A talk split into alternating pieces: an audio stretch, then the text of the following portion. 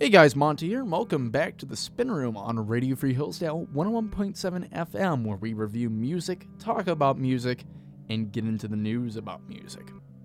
It's a show all about music. And here is the Deafheaven song, Honeycomb from Ordinary Corrupt Human Love, their spectacular album from 2018.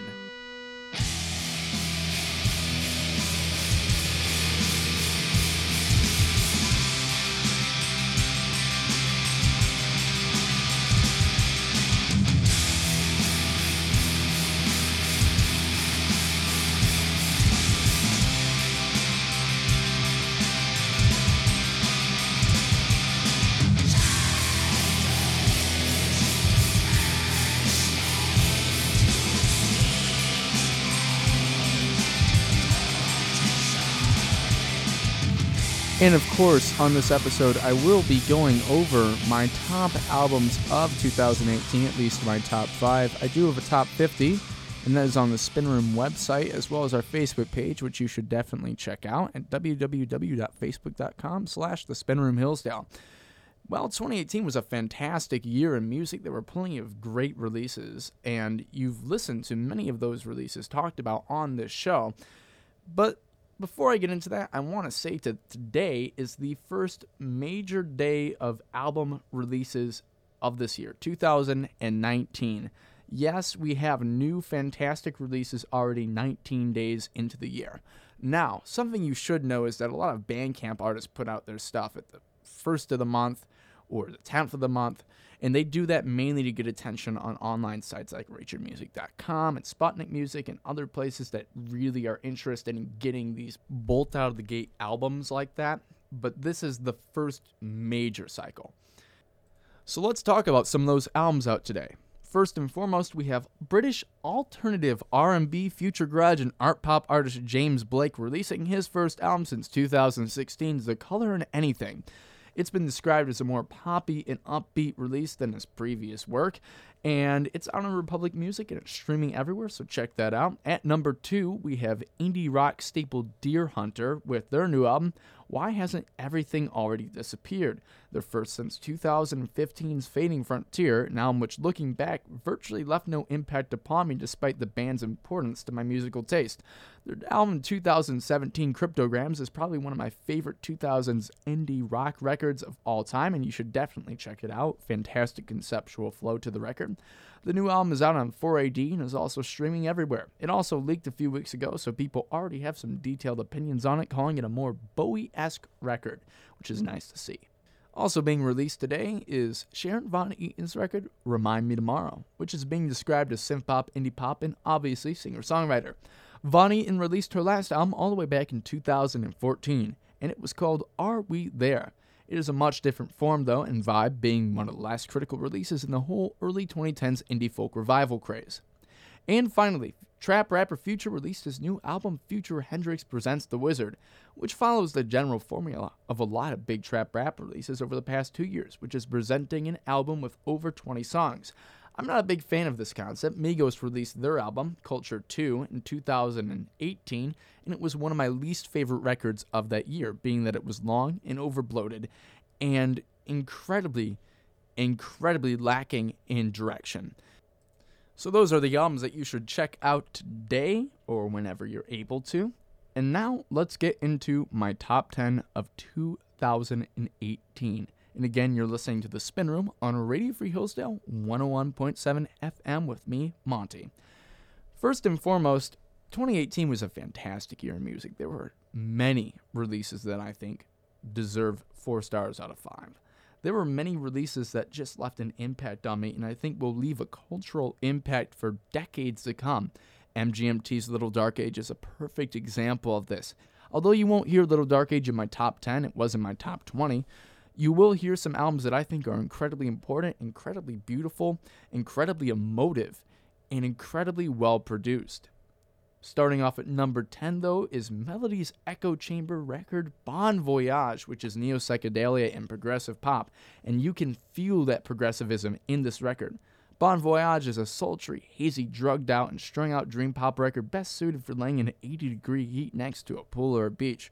It's remarkably forward thinking for a dream pop record, and at times Bon Voyage feels heavily influenced by Brazilian genres like MPB and samba, although quite clearly the French pop influence shines the brightest because melody is from France. Bon Voyage is also very progressive in nature, as mentioned before, with songs unfolding themselves over four to seven minute time frames. The best example of this progress is the delightfully trippy Quand les Larmes d'un Ange Font Danser La Neige, which we're going to play for you right now. Here is Melody's Echo Chamber.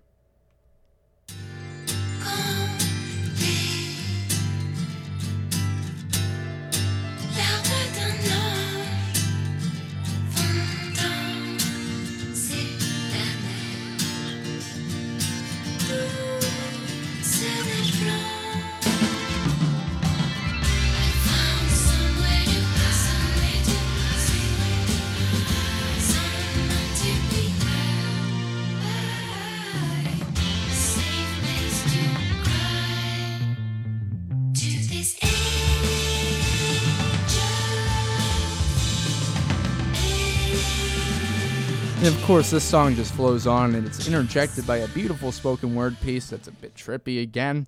This whole record just flows fantastic. I love the production on it, I love the haziness of it. Beautiful release. At number 9 is Grouper's album Grid of Points, which is singer songwriter and ambient pop. At only 21 minutes long, Grid of Points functions more of an idea than an album, and more of an artistic statement of direction than a grand plot of concept. In the end, however, this unorthodox method of shorthanded approach works wonders for Grouper, allowing for a minimalistic album that feels like a single strand of uninterrupted artistic consciousness.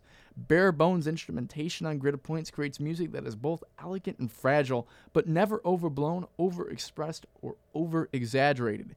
This is a fantastic record, and it feels like it was recorded in one setting, in one sitting. Both things. You know, it's very rare that albums come out that feel like this, that have that live element to it of just artistic stream of conscious. And this record has it, and it's definitely worth checking out. At number eight is Kids See Ghost. Kids See Ghosts. This record is incredibly interesting. experimental hip hop, alternative R&B, pop rap, and it's a collaboration effort between Kanye West and Kid Cudi.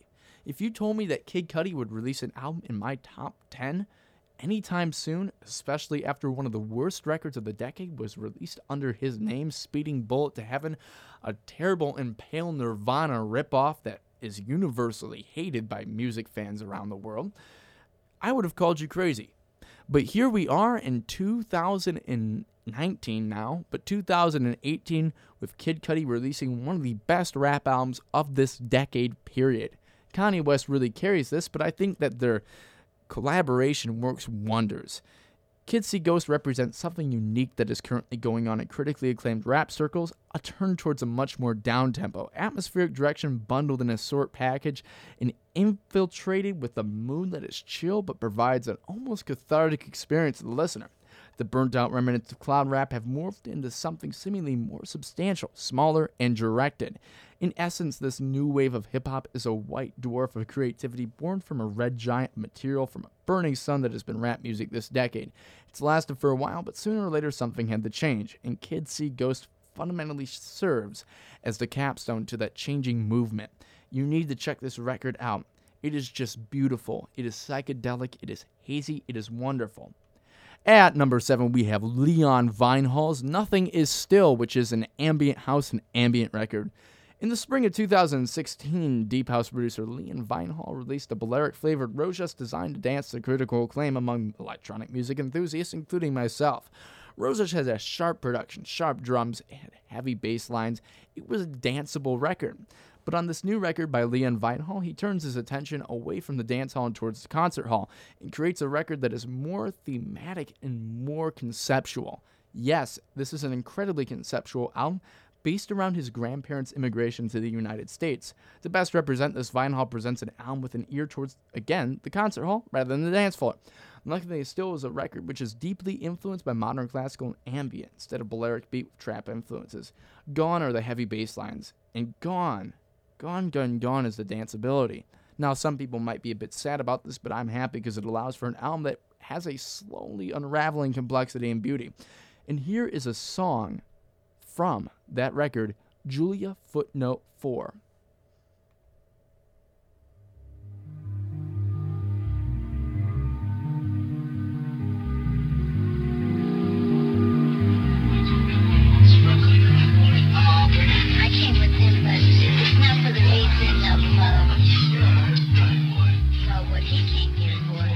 You see a beautiful Boards of Canada influence with that song. The bass line is there, but it's rumbling, it's not dancey. Moving on to number six, we have Ichiko Aoba's album QP, a contemporary folk and singer songwriter record that channels her inner Nick Drake. She finds incredible new heights with this album QP. It's fragile and light, and Aoba uses minimal instrumentation to create a highly substantial album with true beauty that unravels its true colors in front of the listener in a very subdued manner. Aoba's voice is pristine and serves to further this heavenly and retrospective atmosphere by working with the acoustic guitar that is presented in this record. Also present on QP is a balance between Aoba's technical proficiency and her strong sense of immediacy. Aoba knows how and when to bring the most important aspects of her music forward to create this true beauty. And beauty is a word that I often use to describe the music on this list because many of the releases in 2018 were substantially beautiful, but this one especially is just so quaint. And here's a song from that record.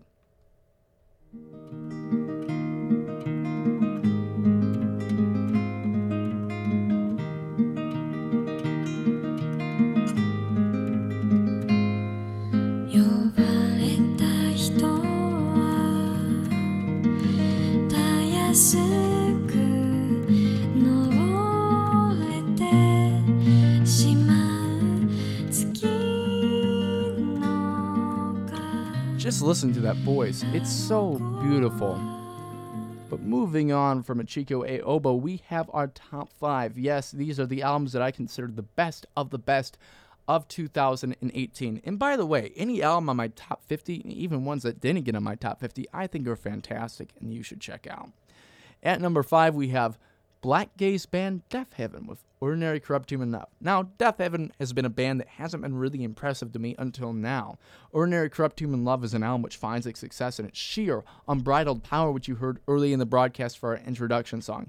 Every single cut from Ordinary Corrupt Human Love is larger than life, both vocally and instrumentally.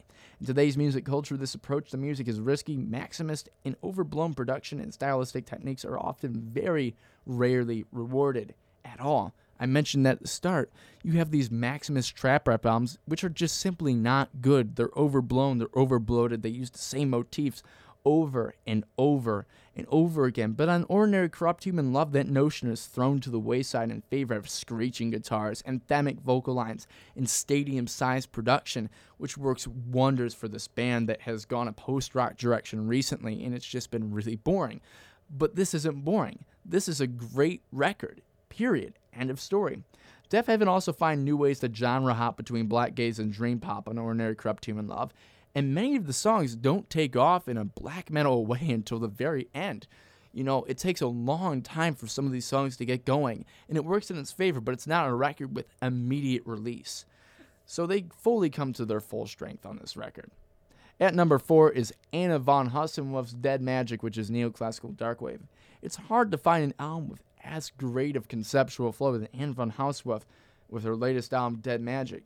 Every single song on the record, despite their longer lengths at time, feels right and feels correct thematically. It's dark and ethereal. The atmosphere that unravels on this album is absolutely fantastic and carries over from song to song, never pausing for breaks and never trying to explore different directions that make no sense in context of the record. Despite this, each song on Dead Magic is different from each other, and each song on the record manages to explore different textures, different textures, without much in the way of an awkward transition. Anna von Hausswolff knows how to provide a full album experience, and the result, Dead Magic, is one of the best neoclassical darkwave albums since the 1980s. And it is far better than anything Dead Can Dance has ever put out, period. And you can listen to that review on our SoundCloud at Radio Free Hillsdale SoundCloud. At number three is an album that I found just spectacular, and it's Midair Thief's album Crumbling, which is folktronic and neo psychedelia and psychedelic pop. Midair Thief's sophomore album Crumbling is an extreme example of genius exploration of texture and melody.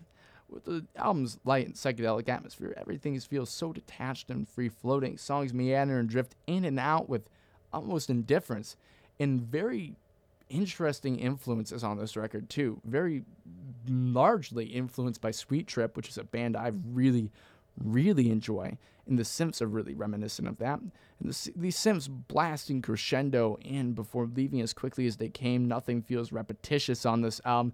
And each song stands in its own way that makes it feel like you're listening to independent journeys just as interesting as the album itself if listened to separately. The folk element on Crumbling is abstract yet completely tangible, and although the influences run deep, the album feels remarkably and refreshingly original, making Crumbling one of the best listening experiences of 2018 period. And it's because of these rating sites like rateyourmusic.com that Crumbling even got attention.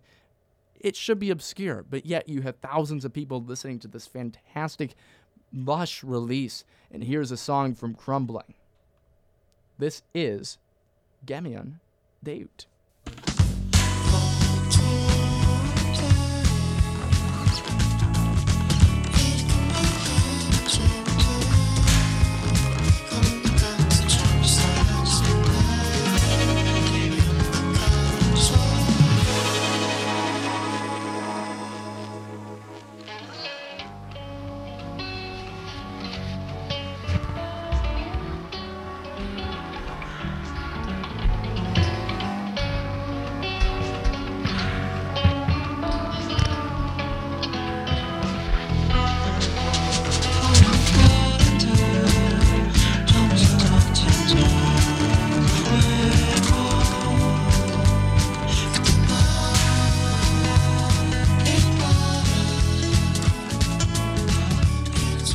Almost don't want to turn that song off just because of how incredibly wonderful it is.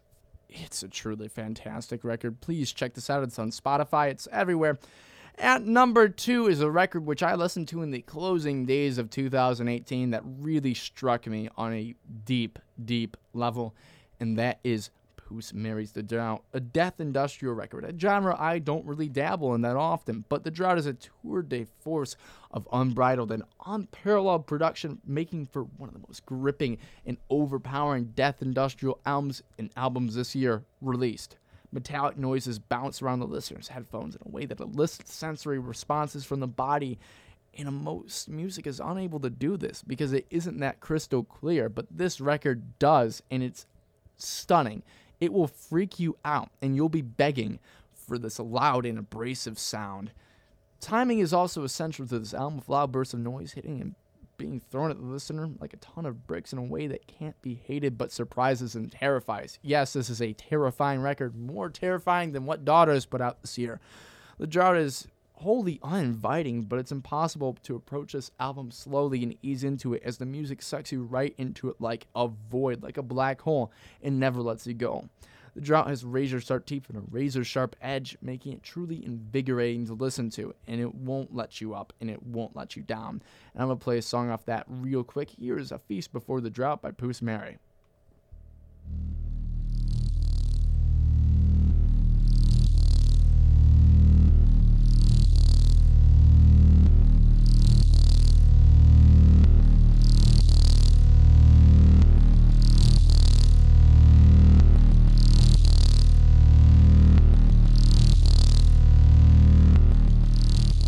Course, this record actually does move in different ways. It's not just a constant stream of white or black or whatever noise.